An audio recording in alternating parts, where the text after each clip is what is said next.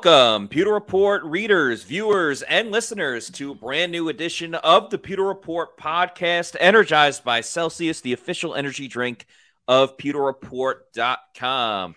It is a Pewter post game show where, for the sixth time in seven weeks, we are discussing a loss by the Tampa Bay Buccaneers. This one by a score of 27 to 20.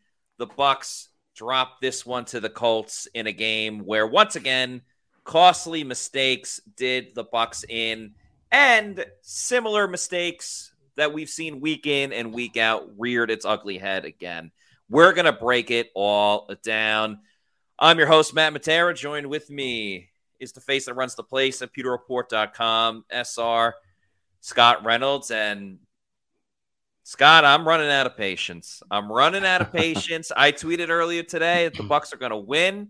I felt good about that, and it just felt like ever since Baker got injured on that QB sneak on the first drive of the game, yeah.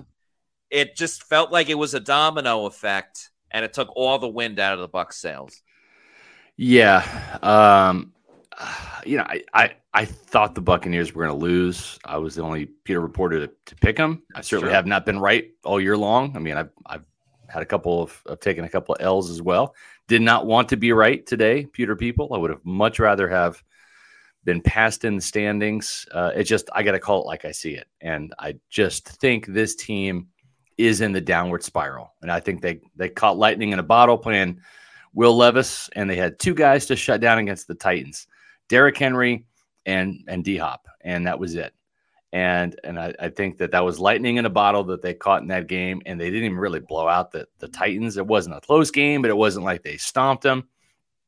I think you can go back to the Lions, the Bills, the Texans, the 49ers. Six of their last seven. Yeah, they're, they're in the downward spiral right now.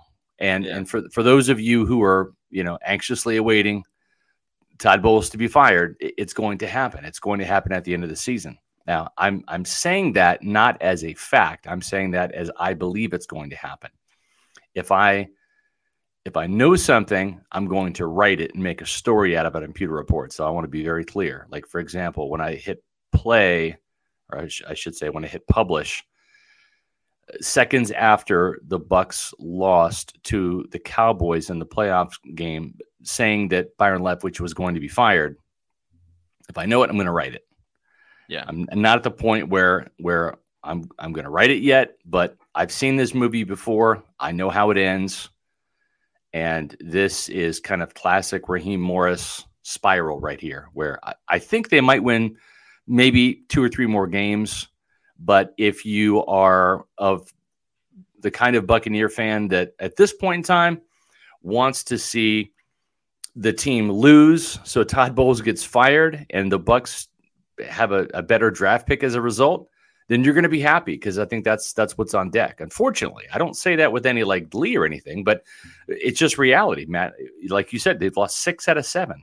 There's no evidence to suggest that they're going to win out or win, you know, uh, five out of their next six games or you know whatever whatever's on yeah. deck to make a run. So right now the Buccaneers and I'm waiting on the results of the Cardinals Rams game because that might affect it. But right now the Buccaneers have gone from having the 10th overall pick in next yeah. year's draft to the 7th. And um, as I said in a Pewter Pulse video uh, a couple weeks or maybe like I get I guess last week when I uh, did the video about Todd Bowles is he going to stay or go? the Glazers need to see progress. And that might not even be winning the NFC South again, Matt. It yeah. might not even be getting another home playoff game. I mean, I don't think this division implodes to the point where an eight and nine Buccaneer team is going to win it again. I think the winner is going to have nine wins, and I don't think the Bucs are going to get the nine wins. But having said that, and we'll talk about the division race in a second. Yeah, I think they have to win a playoff game because this is just a repeat yeah. of last year, right? Yeah, yeah, without question. Scott, I'm at the point again, six of six of their last seven that they've lost. We can keep saying that. I mean, they play the Panthers next week. Let's just yeah. say hypothetically, if they lose to the Panthers yeah. next week, but yet find themselves in a situation because the Falcons play the Jets next week. Jets still have a great defense, so yeah. anything can happen there. Saints play the Lions, and the Lions have not looked good the last two weeks. Right. Clearly, the Lions will be favored in that. If we find ourselves in a situation next week, and it's a home game for the Bucs, where they lose to the Panthers, Yeah. and somehow the Falcons lose to the Jets, and the Saints lose again, and the Bucs are still only a game out. Yeah. I think you might have to fire Todd Bowles after next week if we lose to the one-win Carolina Panthers. I'm not even joking. Yeah. You could No, I I, I agree. I, I, I think Matt, the, the Glazers have enough savvy to realize that if if this is a lost season, like let it crash and burn and get the draft pick. And Yeah. and, and I, I because it, let's say you fire Bowles, who's going to be the interim head coach? Harold yeah, I mean, tec- technically it would be Harold Goodwin, Okay. what does all that right. do? So Harold Goodwin's the, the interim head coach. Larry Foote or Casey Rogers is the defensive coordinator now calling plays. And maybe you win one or two more games as a result, but you're still capping out at seven wins on the season. Yeah. And instead of picking maybe fifth or sixth, now you're picking eighth. Wh- what's the difference? I, I think at this point in time, and again, I've just seen it. Uh, the Glazers are going to let this thing crash and burn. It's either win the division and win a playoff game and stay Yeah. Todd, or at this point in time, we're going to ride it out and we're going to go get that draft pick, go get another head coach, go get another quarterback, and and hit the reset button. It's just a funny strategy of like Todd Bowles is so bad at his job that it's good because they'll end up getting a That's uh, right. a top five pick. Yeah. It, it- yeah, it's very funny. It- They let Raheem Morris lose 10 straight at the begin at the end of, of the 2011 season and didn't fire him until Yeah. after the season. So uh, it's it's kind of like, hey, serve a purpose, Todd. Either win the division and get in the playoffs and then win a playoff game and stay, or ride it out, keep losing, and further our our draft pick uh, status. So I, I think that's either way, the Buccaneers might win in this scenario. Yeah, yeah. I hope one day that the uh, the draft kind of gets changed to a lottery a little bit, where like It would not make it just more the interesting, right? Not just the worst team Yeah. gets the first pick, but you take Yeah. like you know the ten worst records and Mm-hmm. then you know get a lottery bowl. Or I had another suggestion in the Bucs media room one day. You take the two worst teams, so it'd be the Yeah. Panthers and whoever's the second worst team. They play each other the same week of the wild card round, and the winning team gets the first overall pick. So That's you have good. incentive to play and I love that idea. Hell, man, that's a hell of an idea. why? Why not? Why I love not? it. You know, it it, Yeah. uh, it provides a little incentive to win. Yeah. Um, but speaking of incentive, if you super chat us, you cut the line, and we'll get Yep. straight to your comment or as quickly as we can. So thank you to Bucks Basement for this five dollar super chat, who says fire bowls, chicken, you know what, head coach on display all throughout the game. Not calling a timeout once again, not challenging, and then settling for a field goal. I Yeah. thought it was hilarious that yet again the Bucs went into halftime with all three timeouts Yeah. from Todd Bowles. And you know, the, the thing at the end with Bowles not calling a timeout, I'm Yeah. curious to get everyone's opinion on it because at first I didn't think it was the biggest deal because you saved those three timeouts. You're talking about at around the 345 mark, right? In the Yes, fourth quarter? Okay. yeah. Correct. Now, I don't think having all three of those timeouts justifies Dave Canales running the ball with under two minutes to go on a second down and whatever. Yeah. And then they lost the play on the next day on, on the strip sack. But I mean, that's just, uh, you know, that's just another example of this team. This team is hella consistent because on the first drive of the game, they had the ball at the one inch line and they had a false start penalty on Aaron Stinnie that drove him back five yards. Yeah. And on their last drive of the game, right before the two minute warning, they had an illegal shift that negated a first down that would have Yeah. gave the Bucs a new set of downs at around midfield with two minutes to go in the game. That's so right. they were consistent from Yep. beginning to end with just making costly mental error after costly mental error. And of course, it was the biggest difference in the game. There are It- so yeah. many different things you could point to as, as why this team lost today. Yeah, and it's it's frustrating because you keep seeing the same type of mistakes happen week after week. It's maybe a different player, right? Yes. Than, than last week, but it, it's still the same type of mistake. And and this team just doesn't have any any margin for error, folks. We talked about this back in week one. If you're with us here on the post game podcast, when the Buccaneers beat the Vikings, upset them back in week one, um, and I knew they were going to win that game, but it took them three turnovers. They had a 3 nothing turnover margin Yeah. on their side, advantage, right? To beat the Vikings by three points.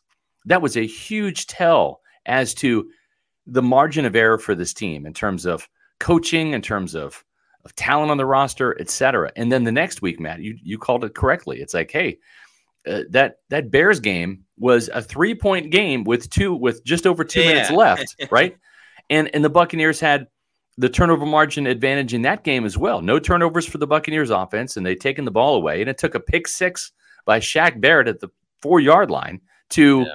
beat the Bears by ten points. So that shows you the margin for error, even against bad teams, and they have to play almost near perfect football to win.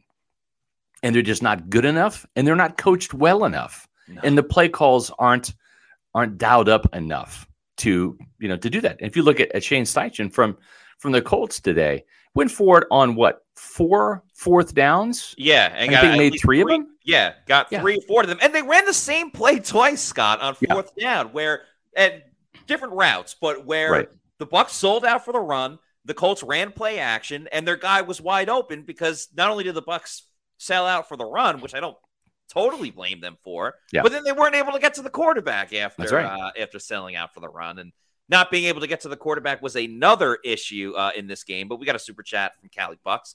Thank you, Cali Bucks, for this $1.99 super chat, who says Mayfield forgot how to dump the ball down to White. Yeah, Rachaad White was a non-factor as a receiver in this Yeah, game. two catches, ten yards. Yeah, Yeah, um, ran the ball pretty, pretty well, but you know, hundred yard day. 100 yard day for Rachaad White. Yeah. Not to mention um, on the ground, the Colts had 155 yards, and Yeah.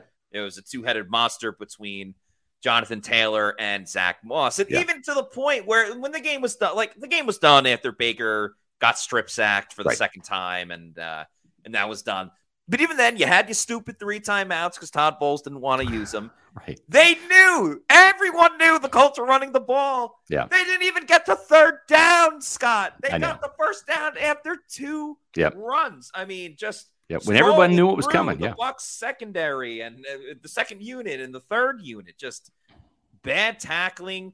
I mean, you know, it's very telling that like the defense was just putrid today when your top three tacklers were uh, in whatever order: backs. Car- Carlton Davis, Antoine Winfield Jr., and Yeah, Zyon McCollum. that's right. 10, were- were 10, the and top 9. three. Winfield, partially- 10. Again, Davis, the Bucs, 10, 9 the Bucs keep implementing this defense, Scott, where the cornerbacks play 30 yards off the ball, so Yeah. they can throw these. It's not, it's not even screens. It's like, okay, it's it's third and four, Yeah. and they just run a four little, like four yard Barton hook essentially, and they Yeah. get it easily because there's when you can't see the cornerback on the screen on the TV, that's an issue. That's an issue. But uh, we got another super chat. Blueberry, thank you for the 698 super chat. Uh, don't know what currency that is, but anyway, thank you. Um, as they say, I got to stop getting up at two in the morning to watch the Bucs get their asses handed to them. It's going to take four cans of Celsius to get me through Mhm. today. Blueberry, even though it's early in the morning, I greatly appreciate you watching this show and Singapore giving us a dollars. super chat. Oh, Singapore. All right. Yeah. Cool. Sorry the Bucs uh, couldn't get you in a better mood this morning, but yeah, Celsius definitely will do the trick, and uh, we'll still provide great content despite the Bucs not putting a great product on the field. Yeah, yeah. Um, there's always next year. And uh, speaking of next year, remember in January, that's when the offseason starts for the Buccaneers. It's not going to go into February, it's going to be January. And uh, make sure that you stay tuned to PewterReport.com and our Pewter Report podcasts here at Pewter Report TV. Nobody covers the offseason like us from coaching changes, and they are coming, to free agency, to the draft. We're at the Senior Bowl. Already made our, our reservations for the Senior. Bowl. We'll be at the combine again. So for the entire offseason, stay tuned, stay locked to Pewter Report, and uh, we're going to have uh, all these moves uh, covered. So Bucks Basement with the two dollar super chat says today's tape, and thank you, Bucks Basement says today's tape is going to be used against Devin White in Oh, yeah. free agency. Yep. I mean, once again, the Gardner Minshew Gardner Minshew could have won a Heisman Trophy today. the way that uh, the, the way that he was playing had the rushing touchdown. Yeah, great photo there. Devin just you know running after him and then just a little whoop, and you know he's able to Yeah. get by. Devin White on the play. Just uh, another reason why Lavonte David is so so valuable to this team and why Devin White will not be getting $20 million a year. Uh, I don't think he was the worst problem on this team. No. Because also, got to give Devin White credit. The Bucs had three quarterback hits on the day. Now, JTS had a sack where he was unblocked, but credit Yep. to him because we gave Yaya that credit when he That's did right. it last week. Yep. Credit to JTS for getting a sack. Calijah Kancey had the sack later in the game. The- oh, those were two quarterback hits right there. The only other quarterback hit that the Bucks registered, if I'm not mistaken, was Devin White. So at Yeah. least Devin did that when no one else could. Yeah, and it's it's damning, Matt, right? When when you have one side of the ball that is the head coach's side, and that's the side that's letting you down just as much as not scoring enough points on offense, right? I mean, 27 points through Gardner Minshew and the Colts. And, and like you as you said, 150 yards on the ground for uh, the Colts ground game. And that's on Todd Bowles, right? That's his side of the ball. And at some point in time, yeah, I know the players got to make plays, and yeah, you got a couple starters out, but you got to win with scheme. You got to outsmart the other guy. And uh, as you said, Matt, Todd Bowles is in the business of collecting timeouts, uh, like like children collect rocks. Is really what it is. It- it's it's just it, it's it's um, it's amazing. I'm blowing up our group chat with Yeah. about 345 left, just saying timeout, Todd, timeout, Todd, timeout, Todd, timeout, Todd, timeout, Todd.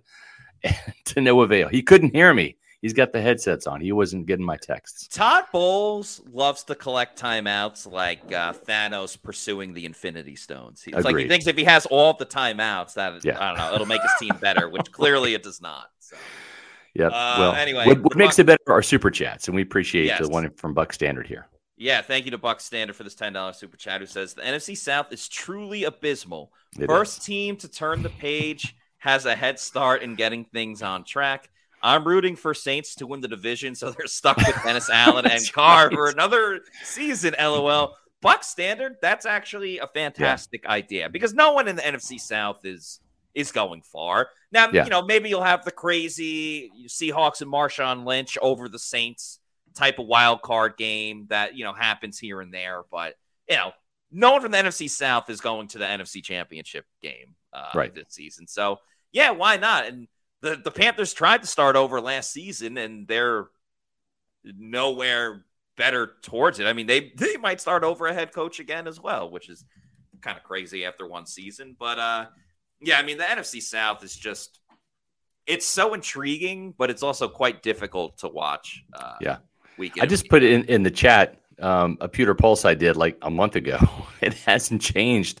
Yeah. Uh, it's about the the coaching carnage coming in the NFC South. I mean, Matt, I think you're going to have the division winner, unless it's Todd Bowles, saves his job.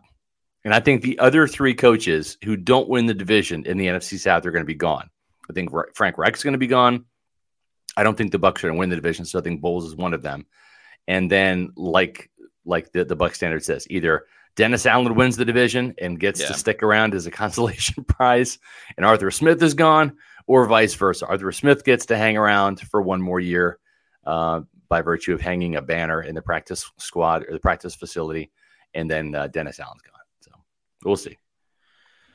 Thank you to Paul, aka Florida Dreamhouse, for this five dollar super chat. Who says there are bigger holes to fill on this roster than quarterback. If Licht stays as general manager, he should. He can win with Baker, but must address those needs plus a new head coach, in my opinion. I think. I mean, this team can win with Baker, but he's I, like I don't think he's the long term solution for the Bucs Right. at quarterback. I think he's very much showing that he's kind of a stopgap quarterback for this season and next season. And because for every good thing Baker does, then he you know has an idiotic interception in the Yeah. first half, throwing into quadruple coverage. And uh, it's like I think we've seen the best of Baker. Yeah. and the best of Baker It's just not good enough. is n- the best of Baker is not good enough to justify when you get the worst of Baker Mayfield. And we've Yeah. kind of seen both. The, Yep. I don't think we've seen the bottoming out of Baker Mayfield by any means, which also leads me to ask like what was up with Baker's injury? Because like he gets injured, Trask comes in, Baker's immediately back and I guess he was able to shake it off because at first I'm like, this dude can't move at all. Like he's gonna get eaten up Yeah. in the pocket. And he still got sacked six times. And then he was able to move. So like how much did that injury really limit him in the game? But then he also threw two touchdowns to Yeah. to Mike Evans. So I respect the hell out of Baker's, you know, determination, his toughness, his will Yeah. to win. I think there is a, a spot for him in the NFL uh, Mhm. somewhere, you know, like I think in an alternate universe, Kirk Cousins goes down and Josh Dobbs isn't available. Like Baker Mayfield would be a great guy to like plug and Yeah. play in that situation. Or you just have a monster team around you and your quarterback gets hurt and you need a guy to keep it going. I think Baker Mayfield could be that guy. But do you really want Baker Mayfield? And Paul, I guess I'm asking this you you as well. And obviously you're a Baker guy. Like, do you want Baker being the quarterback for the Bucs for the next five seasons? No, I don't think so. I think Right. this season and maybe next season you draft the quarterback and you let Baker start the season.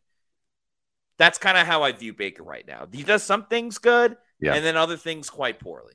I don't know that he's done enough to warrant anything more than a one year deal by any team in the league either. I think he's I think he's better than Andy Dalton, but he's you know, he's not going to get Derek Carr money. He's not going to get Geno Smith money, I don't Yeah. think, because part of it's winning too. How many points are you putting up on the board?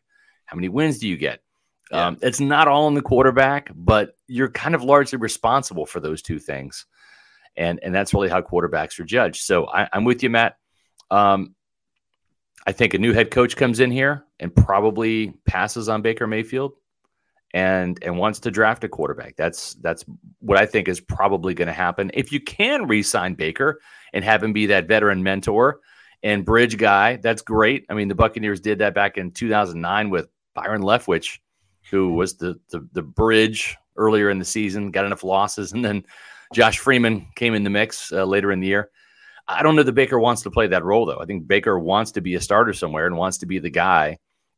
And the, the other thing too is is just today, uh, not being able to uh, see escape lanes. I mean, he's just over six feet tall, right? Yeah. And that that does show up. And you know what? That's that's not Baker's fault. It's his parents. Uh, he's as tall as he is. Uh, Yeah. But three batted balls, right? I mean, th- Ah, that's that's a I'm- common occurrence. Scott, Those are I'm three sick- incompletions. I'm you know? sick and tired of the batted down pass. I get Yeah. it; it happens to everyone in the Yeah. league. The Bucs defensive line got two today. Right. But it happens to It happens shorter every- quarterbacks more often. It happens every single week. I mean, you go across the league, you don't see you don't see quarterbacks get the ball knocked down as consistently as Baker Mayfield does. I'm absolutely sick of it. It takes away drives. I understand Yeah. there's nothing he can do about it. But damn, it's just it's uh it really kind of sucks the life out of you. it really does, Every, yeah. every single time you see it. Yeah. Uh, let's keep these super chats moving. Thank you to Ryan Giles for a dollar ninety nine super chat who says, "Who's out the door faster, Bowles or Devin White?" I think they uh Well- they go at it together. I think hand Yeah. in hand, arm hand in hand, arm in arm, they're out the door together. Yeah, I, I mean, with with Todd, he he's he's going to get fired if this continues, right? I mean, and it's going to. Uh, we we see the train coming. We see the the light, like you know, in the tunnel. We know we know what we've seen this movie before. We know how it ends. Okay, Yeah. he's going to get fired, uh, probably the day after the, the season ends for Tampa Bay. And then Devin is not going to be re signed in free agency at all. He's not coming back. And whether Todd's here or not, he's not coming back. And so there, there's a chance some team out there is foolish enough to sign him to a decent deal that maybe nets the Bucs a compensatory pick next year. I doubt it. Um, I would be shocked if Devin White gets anything more than a one year, maybe five or six million dollar deal next year. I, that's just what the tape says. So, I, I mean, I- for him, I hope he gets more. Yeah. But I, you know, I, don't. I'm not have any teams that, that I root for in the NFL. So he's not going to my team because I don't have a team. So, but I don't want to be the fan of that team that gets this guy and thinks they're getting some superstar player on the cheap. They're not. Uh, I mean, it, it- the but that's what equivalent. he acts like. Correct. The the equivalent would be uh, he goes to a team and they sign him for you know a, a cheap deal, and it would be the equivalent of, of the Bucs saying, "Ooh, we got Ryan Neal for one year at like Yeah. One and a half million dollars. That's this is a hey, great he had a deal." great PFF grade. He right had a great exactly. PFF In this grade. case, why he doesn't have that.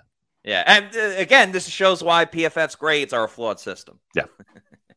um, Shaggy, thank you for the five dollar super chat. Says Bowles continues to give the brain pain. Yeah, I mean, I think the most aggravating thing, and you, you kind of already talked about it, Scott, but he is a defensive coach. So you think you would correct a number of things on the defensive side of the football, yeah. but it just aggravates the hell out of me that every single time these defenders are so far back off the line of yeah. scrimmage, and you're generating no right. no pressure at all from the defensive front. I mean, you even yeah. tried something different today with Yaya lying lining up next to Vita Vea and, and next to JTS on one side. You just get nothing from that group. Like Vita Vea and Calijah Kancey are your two best pass rushers. Right. Take away positions, take away where they line up. That should not be the case. Yeah. With the two interior guys being your best pass rusher on a weekly basis. Shaq Barrett has just gone not completely absent because he gets a couple strip sacks here and there. Yeah. Shaq Barrett is not playing like a an outside linebacker one. He's he's gone too. I mean, he, has gone. There, there's going to be a this is going to be a completely different team next year. Yeah, I, I mean, mean, uh, honestly, I think they should pretty much just have Yaya and Anthony Nelson is, you know, just signed that contract. and Calijah Kancey on defense, and that's it, right? Yeah. yeah. You know, yeah. Uh, might as well. So, yeah. well, listen, uh, here's one thing that will will make your brain better. And, and I know this because I'm a Celsius drinker. Every single morning, I have Celsius. And I start my morning. I've given up coffee because uh, I, I, enjoy Celsius. And you know what, Matt? Um, I was super sad last night after my Kansas State Wildcats got absolutely throttled by the, Iowa. State in the snow in Farmageddon by uh, Rocco Becht, my former South Pasco Predator. Congratulations, Rocco. That's Anthony's son. They beat the crap out of my cats last night. It was embarrassing. But you know what? I woke up, uh, the sun came up, kind of. It's cloudy all day, but the sun came up, and I had a Celsius and and I had an orange Celsius. You, you, see it there with the cosmic vibe, and I was instantly awake and instantly in a better mood. That's what Celsius does for me. It gets me going, gets me in a great mood. Uh, there's the cosmic vibe, which is the new flavor. It's a tropical yep. punch type flavor. I love the sparkling lemon lime. That is a fantastic afternoon drink for me. Some days I need two, and uh, if you want to make uh, the afternoon, the time where you have a, a, Celsius, maybe you need to pick me up at work. Maybe you're going to get some energy before you go work out in the afternoon. That lemon lime is a fantastic flavor. There's also the Oasis Vibe, which is one of my uh, top three flavors as well.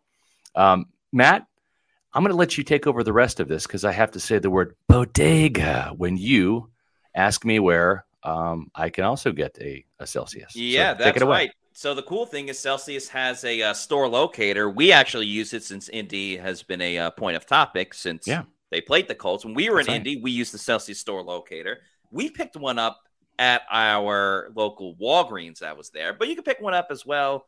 Could be a Walmart, Target, 7-Eleven, health and fitness store, or if you're lucky enough, it might just be your bodega. Bodega. And once you keep going to your bodega, you know you love Celsius and you want to get more because you heard us talk about all the great flavors that they have. You can buy it in bulk. You do that by going to uh, Amazon, click on the subscribe and save. I'd recommend getting that variety pack because variety is the spice of life. You can have it sent to your place of residence whenever you want. It could be a week, month, quarterly, yearly. Uh, just make sure you're drinking Celsius energy drinks, the official energy drink of PewterReport.com. Shout out to Celsius. Love that last comment. That yeah. was the uh, that was up as well. But let's get back to these super chats. We got a three dollar super chat from uh, Raymond Fuse or super, super sticker. sticker. Thank you. Yeah, appreciate that, Raymond. Thank if you, you have uh, another comment, we're happy to uh, get to that as well. Um, next, also, got, while yeah. you're looking for that one, I just want to say we just crossed the threshold last week for twelve thousand five hundred Yes, we did. Subscribers for our Pewter Report TV station, our channel here. So please join the the growing list of Pewter people that subscribe, and also click on the the notifications button. When you do that, whenever we go live with the show, whenever we post uh, some new content on the channel, you're going to get notified of that. So it's a great way. It's just two quick, free little buttons to hit. Hit subscribe, hit notifications, and and that will uh, clue you into all of the awesome Pewter Report content we have here on Pewter Report TV. That is right. Thank you to Dante Mason for the 1999 super chat. Dante says, It's me, Dante again.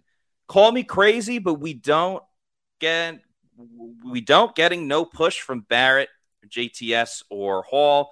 What's going on with the D line? Yeah, I mean the D line, I asked of them to kind of like pick it up with stopping the run with Lavonte David mm-hmm. not being there, but they clearly did not listen. I mean, Logan Hall had a nice pass breakup, but he doesn't provide much for this yeah. defensive line.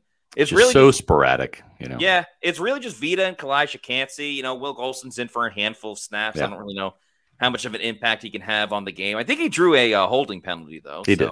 Yeah. yeah. and then uh, you know the Bucs just allowed the Colts to convert on a first and twenty. Well, it took them four plays, but they had him at first and 20, and uh, the Colts were still able to convert. So, yeah, I mean, the D line's an issue. Uh, when you have Vita and Calijah Kancey, it, it, clearly it erases a lot of the mistakes that, or just lack of play that you're getting from from other guys. But yeah, I think the pass rush is definitely a huge issue and will be addressed this offseason. Yep, I agree. Too sporadic of, of plays in there. You're going to see some roster shuffling and turnover um, influx of new guys next year. The Bucs will have some money to spend, so they're not going to go bargain yeah. shopping um, all the time. They'll they'll be prepared to throw some cash out and, and try to lure some better defensive linemen uh, next year, depending on what what scheme they're going to be playing. They may yeah. not be in a three four next yeah. year. Yeah, who, who knows? Maybe Robert Saleh will be the uh, defensive coordinator for the Bucs next season. Uh, Timothy Fitzgerald, thanks for the two dollar super chat. Says not taking a timeout after Baker got hurt was so bad. Uh, respectfully, I disagree with that because the time already stops when the trainers come onto the field and they look at Baker. So Kyle Trask had plenty of time to like get himself ready, knowing that he was going to play. And why would you waste a timeout because well, a player is coming off? If you if you use a timeout, can you then bring an injured player back in to the game? I think that might be what he's inferring, and I'm not sure uh, if that's if that's the case. I think it's the case, but I don't know if the Baker was ready to come in at that point. Yeah, because he was getting he, checked out in the blue tent. Yeah, I think you just have to miss a play. Yeah. Which uh, would have been the handoff to Rachaad White. Now, again, yeah. I guess if Baker's in, maybe you run something different, or maybe if you just don't go off sides, right, on second down, you don't have the ball at the five instead of the inch line. Yeah, Rachaad White gets that inch and scores right. a touchdown. But, it's not a know. super chat, but I, we do have to address this. Tristan Wirfs had a bad game. He gave up at least two sacks. He He's hurt. He's uh, there's no excuse. He's out there. You got to play. But um, there's a reason why in the pregame Matt was talking about Tristan Wirfs versus Samson Ebukam was because that, that was going to be a tough matchup today. Ebukam is a guy that that is you know he he can be hell on wheels when when he's in pass rush mode and and he was today got a couple sacks including that strip sack so um difficult game for Tristan for sure he's not he's not invincible. No. Um, shout out to Raymond for another uh, two dollars super chat. Appreciate you, uh, Raymond. Khalif Young with a four ninety nine super chat says, "Do you think teams have caught up to Bowles' scheme?" Really good question. yeah, yeah I, I, I think so. I mean, Gardner Minshew threw for two hundred fifty one yards today. Let's remember he's a backup quarterback, and he looked super super comfortable against yeah. the Bucs defense. I think the Colts did a pretty good job picking up a lot of the blitzes that the Bucs tried to run, and we've kind of seen these blitzes over and over again. It's Levon, mm-hmm. it's Devin up the A gap. Um, they love using Antoine Winfield Jr., so I think teams are ready to key yep. in on Antoine if They'll he's bring especially off the edge and he never gets yeah. home. You know, so. Like listen, I mean, Todd Bowles was a great defensive play caller, yeah. but this season it's again kind of proven the contrary. Yeah, we and, all and saw Matt, the Texans game. Yeah, and Matt, to your point, um, look at the, the, the interception today and and the would be interception by Winfield. Both of those throws were literally thrown right to Carlton Davis and right to Antoine Winfield. It, Carlton yeah. Davis made an interception today.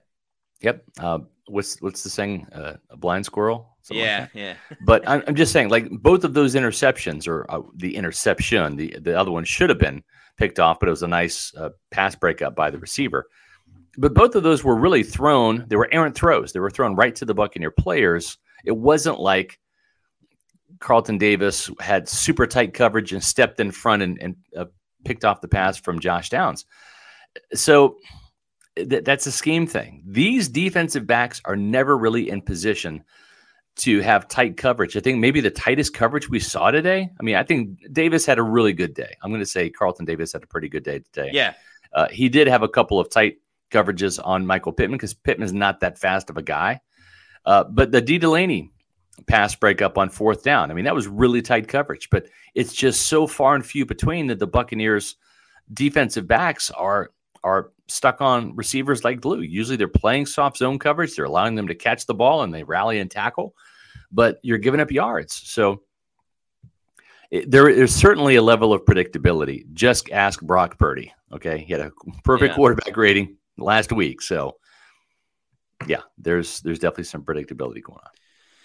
Last year was the offense that was too predictable. Now it's mm-hmm. the uh, the defense this season, this year that's uh, too predictable. And you know things don't change soon. Many of these coaches, pretty much all of these coaches, will be yeah. out of a job. So, uh, thank you to Joshua Finland for this 4.99 super chat. Who says coming back from halftime, why wasn't Vita not on the field almost the whole drive? Does any other DC do player packages? Yeah, you know, I'm I'm not a big fan of the we got to keep them fresh. We got to rotate our guys. I just remember back in the day um, when Rod Marinelli was the defensive line coach, when Monte Kiffin was the defensive coordinator. Hold on. Back in my day, we, we saw Warren Sapp play almost every play, you know, and that's just how it was. It's like whether it was like Regan Upshaw or Chidi Ahanotu, you know, at, at defensive end, Brad Culpepper and Warren Sapp um, or even the Super Bowl year, Simeon Rice just didn't come off the field, right? Warren Sapp didn't come off the field. Uh, Booger McFarland, Greg Spires, they didn't come off the field. There, there was a player that that uh, it was kind of called the super sub. In the Tony Dungy days, it was Tyoka Jackson. He was the the fifth defensive lineman. He would he'd be the guy to come off the bench, and you could sub him in anywhere. He could play defensive end, he could play nose tackle, he could play uh, deep the three technique tackle. And then after Tyoka left and went to the St. Louis Rams, I believe, then it was Ellis Wyms, like during the Super Bowl year and all that. Ellis was the super sub. And I, I just don't know why you're not playing your best players until they need a break, until like they need a breather. It, it's a little maddening to me because you kind of get into a rhythm and then all of a sudden, it's like you're not out there for like an entire series. Then you go back in. And I just think it wrecks continuity. It just does. Mm-hmm. So I don't know. I'm like, put the four best guys on the field and let them play until they tap out and need a break. And then you put a sub in. Hell, that's the way we did it in Pop Warner. I'm just saying. Yeah, I, I, think there's, I think there can be like a fine balance. I don't if if they're not in today's NFL, when I mean Maxx Crosby does it, he plays all the time. Yeah. Um, but if, if you're not going to play the guys 100% of the times, I don't think it needs to be like, oh, well, Vita only played 60% of the time or whatever it is. Like, yeah. you got to be in there for the biggest moments. You need your best players to show up. And I agree, but I mean, play play Vita 70% of the times. Let him yeah. show you he can't play that, right? I mean, yeah. Is Greg Gaines better? That's what you're saying. You're saying Greg Gaines right. is as good or better because we're playing him 30% of the snaps or whatever. Does he deserve that? I'm not, I'm not picking on Greg Gaines. I'm using it as an example. So to me, I, I, don't know. I just don't get that. Ride your your top four and play them. Uh, th- this is for, first of all, you're playing in a dome stadium, right? Second of all, even if you're playing in Tampa, it's you know what was the high today? 72 degrees. It's not that yeah. hot. It was overcast.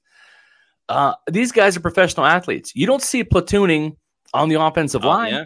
Those, those guys play every they, single down. Maybe they should have though. They allowed six. Yeah, maybe they should have. uh, let's keep the super chats moving. Thank you to the Buck Standard for a twenty dollars wow, super chat. Who says Todd Monken probably my top choice as uh, next head coach of the Buccaneers, yep. but both Ejiro Evero and Bobby Slowik have coached both sides of the ball. I like the idea of a head coach with that experience, but priority is finding the right leader, CEO, regardless of their expertise. Todd Monken's a hell of a good choice. I want him to be the offensive coordinator this year. He had the opportunity to. He turned the Bucs down, went to the Ravens. right, I think he made the right he decision. Made, he made the right call. Yeah, it's like job security. John Harbaugh, Todd Bowles, Lamar Jackson, Lamar Jackson, Baker, Baker Mayfield, Mayfield on his third yeah. team. yeah, Todd made the right call. We'll see. I mean, he's worth pursuing for sure and uh, you know he's coached here in Tampa. Glazers know who he is; they like him. I think Jason Licht knows who he is; he likes him. So, yeah, it, it makes sense to me. Checks a lot of the boxes. We'll see what happens. Um, I think it's going to be an offensive-minded coach. Has to uh, be. I think I think you're right, Matt. It has to be at this point. Uh, speaking of offense, there's a lot of great offense. You could pick defense as well, but uh, a little more slanted towards the offense. When you're playing underdog fantasy, use that promo code Pewter P E W T E R, gets you a first deposit bonus when you play with Underdog. Um, the Pick'em game is a ton of fun. You pick at least two players, one from each team, but you can go all the way up to five and win all the way up to 20 times your money. You're just choosing certain stats, whether it's over or under or higher or lower on certain, you know, uh, receiving yards or passing touchdowns or fantasy points, whatever it is. Uh, it's a great way to enhance the viewing pleasure of if you're watching a, a game and maybe it's a team you don't care about or a team you're not as familiar with you can get in the game with Underdog Fantasy. Check out their in season tournaments as well, their rivals. And of course, as I said, their pick 'em games are a ton of fun. So that's Underdog Fantasy. Use the promo code Pewter. That's P E W T E R and get a first deposit bonus when you play that game. Moving on to Marcellus Ray. Thank you for the 499 super chat who says, Does it bother anyone else when you see teams able to get easy completions, but the Bucs can't? Yeah, I mean that's a whole nother storyline in of itself. You know, Michael Pittman could be wide open, yep. the running back could be wide open, but you know, Chris Godwin has four catches in the game. Yeah. Mike Evans played pretty well. I mean, he was wide ass open on that first touchdown, so yeah. at least they got that. Going. It happens but, occasionally, but it yeah. just seems it seems like like the Bucs' offense is an adventure when it doesn't have to be, right? Yep. It just seems like like uh you know hairpin turns and potholes and you know like you know leaping over this embankment when it just like get on the road and drive like other teams do it just seems like like this team goes off-roading in a non-off-roading vehicle on offense it's it's very it's an adventure i'll just say that yeah it's just there's so many things that you could point to of of of, of issues uh, on this team, and you know they find like. I feel bad for Aaron Stinnie. I mean, he had the false start penalty, but the holding penalty they that called was awful. God, terrible, so awful bad. call. And what even pissed me off even more is that they show the ref that made the call, and he's yeah. 20 yards down the field. It's like he was playing cornerback for the Bucs, like all the way down the field. Yeah. he's going to make that call at the line of scrimmage because the D lineman dove at the runner that wasn't a holding play at all. Yeah, so I, I do agree. feel bad for Aaron Stinnie because uh, he got kind of gypped there. Anyway, uh, Eric with the 499 super chat. Thank you, Eric. Says maybe Brock Purdy is on our roster, but bad coaching decisions are keeping him on the bench. Same decisions that aren't calling effing timeouts. Yeah, yeah. we got asked this question during the the live stream of like, when do you give Kyle Trask an opportunity to play? And yeah. I don't. We're not at that point yet, but at the same time, if they keep losing, do you again just see what you have with Kyle Trask because Baker's yeah. not going to get a big contract and you can still re-sign Baker yeah if you wanted to. So I don't know. I mean, I, I do kind of want to see Kyle Trask at some yeah. point just to see what you got. He, here's here's my educated guess on this, just from me kind of maybe being in the know. With Kyle Trask, uh, Mike Evans doesn't want to see what Kyle Trask is all about. Chris Godwin is, does not have an eye on the future. Um, he's not looking ahead to next year. Same with Tristan Wirfs.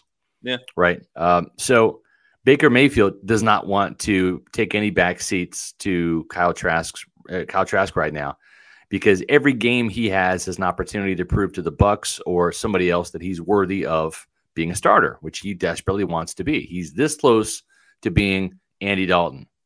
Um, yeah.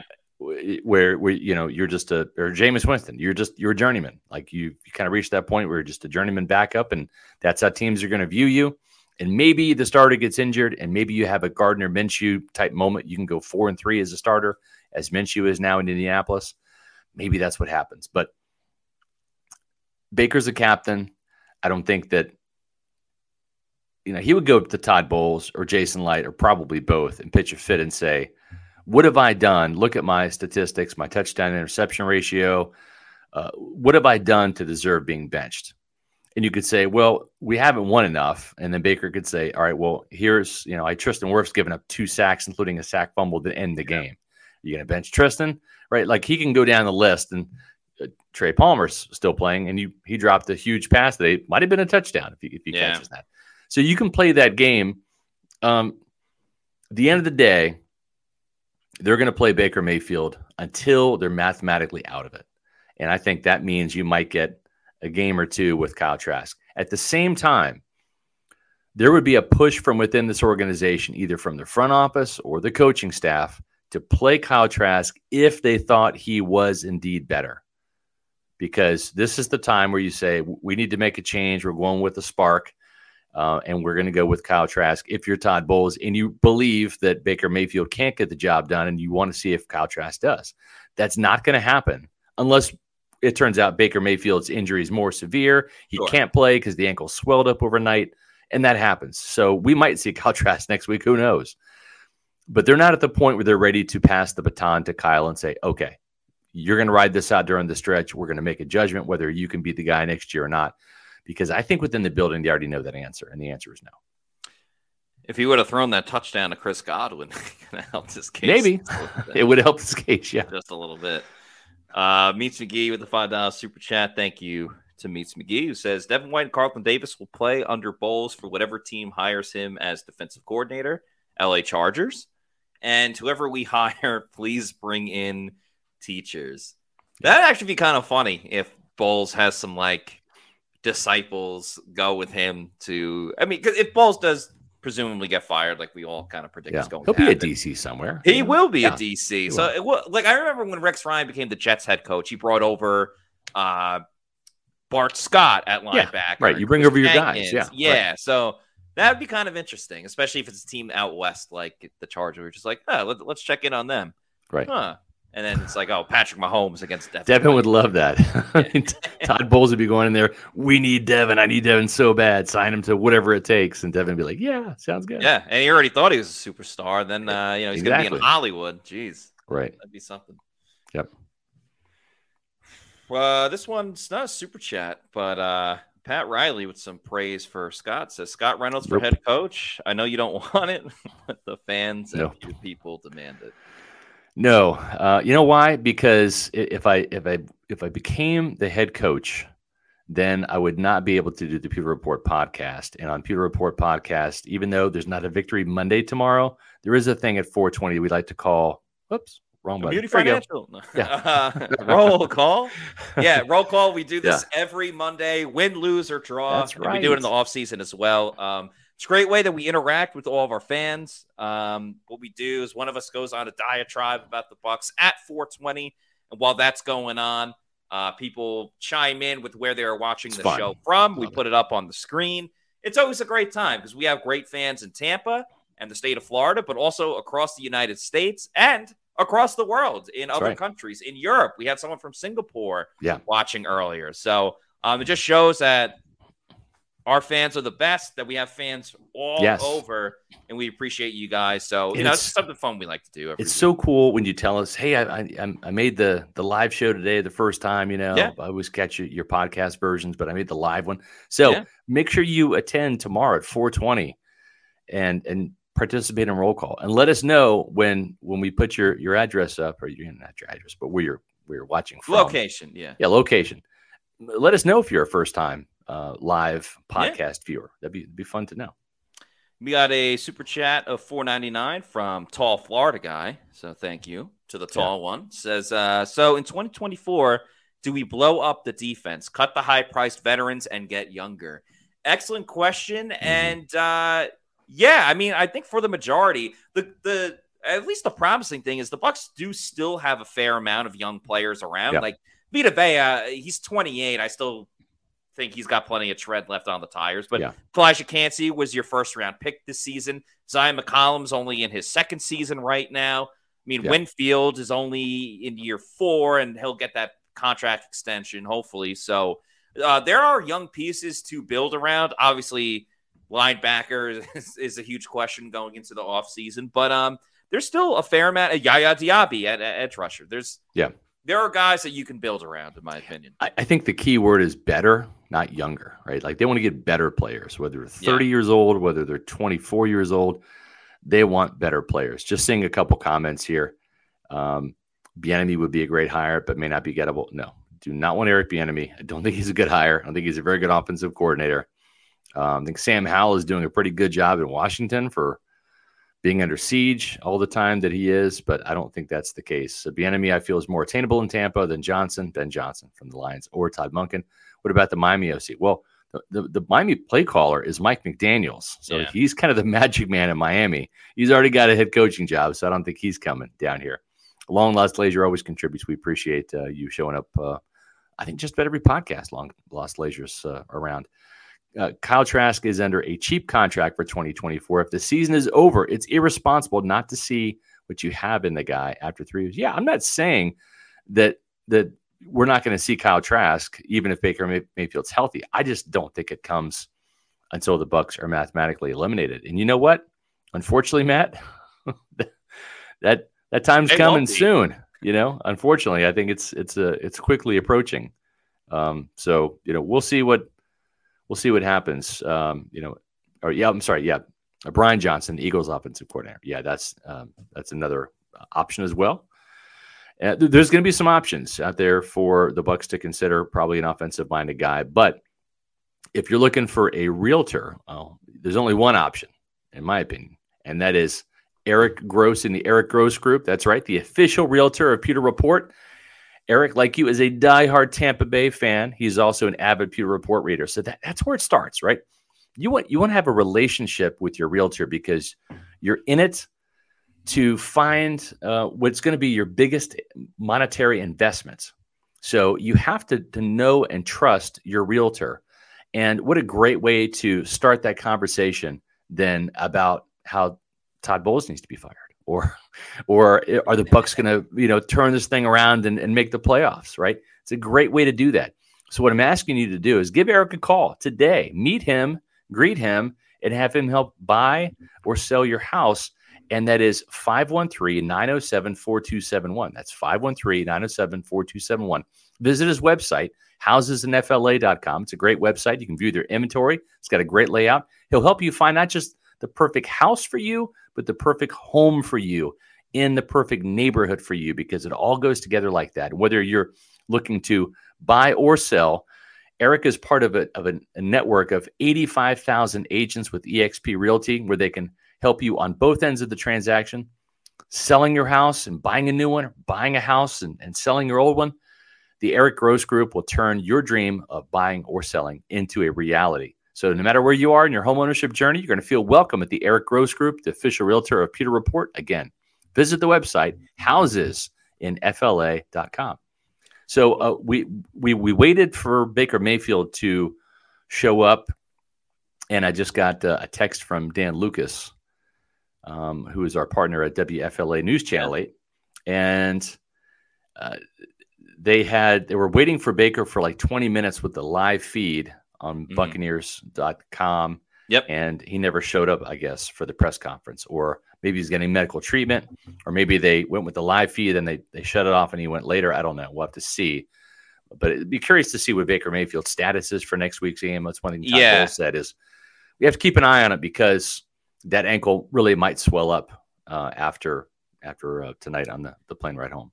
So Jenna Laine said this about 40 minutes ago. Shout out to okay. Jenna. She listens to the yeah. podcast. Uh, she was at the uh, game today. She yep. said, she tweeted out, X'd out, whatever you want to call it. Baker Mayfield was limping heavily in the locker room and spent a significant portion of post game getting treatment on it. He expects to be getting an MRI when he gets back to Tampa.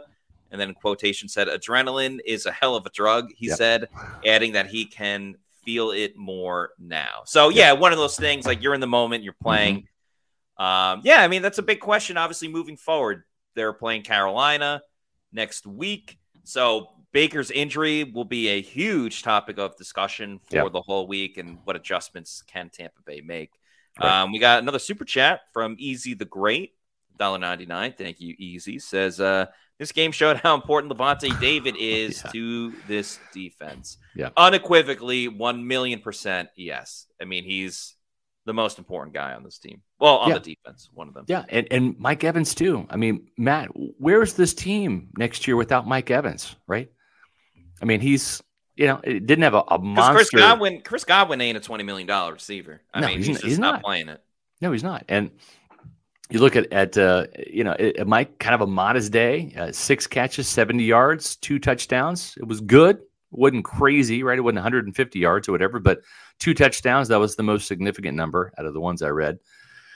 Where are they going to get the touchdown production? They're barely scoring 20 points per game now. Where's it going to come from next year, if not from Mike Evans? So I don't know how this team can can honestly get better without re-signing Mike. And I, I think the great part is is his age. He'll be 31 next August, so he's 31 before the season starts. And there really isn't a track record for, and you've seen the Cooper Kupp deal, right, Matt? You've yeah. seen these receivers get these deals, but they were signed in their late 20s, like 27, mm. 28, not 31. So I, I think there's going to be a, a, bit of a hometown discount for, you know, for um, uh, for Mike. Yeah, and, and, I I just think that that there's there's an opportunity for the Bucs to maybe get him back for little cheaper than maybe people might think. Maybe 20 million, maybe a little bit less. We'll see. Yeah, it, it's funny you say that, Scott, because I, I was just curious in general the other day. So I started looking up the stats of Hall of Fame wide receivers like Reggie Wayne and T.O. and uh, and Jerry Rice to see like when their stats really started declining as they got there in age. Because we're kind of yeah. reaching that with Mike. I'm not saying his right. stats are declining. And you know, each guy was a little bit different in different situations, but – especially for like Reggie Wayne, who was mostly in one spot, and and Jerry Jerry Rice is probably different because he's the greatest yeah. receiver of all time. But a lot of these guys, like even in ages 33 and 34, we're still putting up like that's right, pretty good yeah. numbers. Maybe not their prime numbers, right? But yeah, I think there is a balance to be 800 yards, eight touchdowns. Yeah, like even that. a couple yeah. of thousand yards still, too. So I think, Mike, if you could sign him to like a three year deal and again, find the balance where both sides can agree, I don't right. think that's a contract that the Bucs would really regret because I don't think you're going to see a crazy drop off in Mike until about four seasons from now. So, yeah. you know, maybe they can do something like that. But, uh, you know, one of the major questions this offseason for sure. I agree. Another question from Meets McGee here, $2 super chat. We appreciate that. How many teams will be in the market for a quarterback next year? Well, that's a good question. I've laser focused on the Buccaneers, so I, I, don't I haven't really surveyed the landscape yet. I probably yeah. won't do that till later. But what I do know is this is a mega quarterback draft class. There could be as many as six quarterbacks drafted in the first round alone, probably as many as 10 or 12 by the end of day two. That means by the end of the third round. Yeah. So there's going to be a lot of quarterbacks that are going to be drafted. And you're going to see a lot of teams, Matt. I think maybe Kirk Cousins, right, is is this year's Derek Carr, right, where he gets that mm-hmm. kind of big deal. But for the guys like Baker Mayfield and, and others that are kind of like, uh, I'm interested in Baker, but I really kind of want to see what I get in the draft first. I wonder if there's not going to be a big market for for Baker Mayfield because of that. Yeah. And, and if if that's the case, you might have teams saying, well, we'll entertain maybe the best free agent quarterback after the draft, after we see if we land a really good quarterback in the middle of the first round or if we're happy with with the guy we ended up getting in the later part of the first round, et cetera. So it it's going to be very interesting, and a lot of quarterbacks in this year's draft class will affect the the bargaining power of guys like Baker Mayfield and and others out there in free agency. Yeah, because there's so many questions with other teams too. Like the Rams, they got Matthew Stafford, but he gets hurt every year. Yeah. I don't know his contract deal. But like, yeah, yeah, I get that they drafted Stetson Bennett, but if they can get a guy in the first yeah. two rounds, like I think he's out they, of the league right now. He's like in a rehab facility or something. Yeah, yeah, and um, uh, who was the other one that I had in mind? Uh. Oh, like the, like, the, like the Steelers, like the Steelers, for example. Like, are yeah. they already ready to move on from Kenny Pickett? Right. That's a, another situation with that. You know, we won't really know um, uh, until the offseason and teams start making moves. But what we do know said we're going to have another show tomorrow at four o'clock. So be ready for that and roll call as well. In the meantime, make sure you follow us on all of our social media on X, Facebook, Instagram, and threads. We are at Pewter Report. And then our YouTube channel is Pewter Report TV. Please like and subscribe to our YouTube channel. Leave a comment. It helps grow our audience yeah. over at Pewter Report. That's going to do it for us this evening. For Scott Reynolds, I'm Matt Matera saying thanks everybody for watching, and we will see you tomorrow for another edition of the Pewter Report podcast. Out. Out. Better days are ahead. Might yeah. not be till next year, though.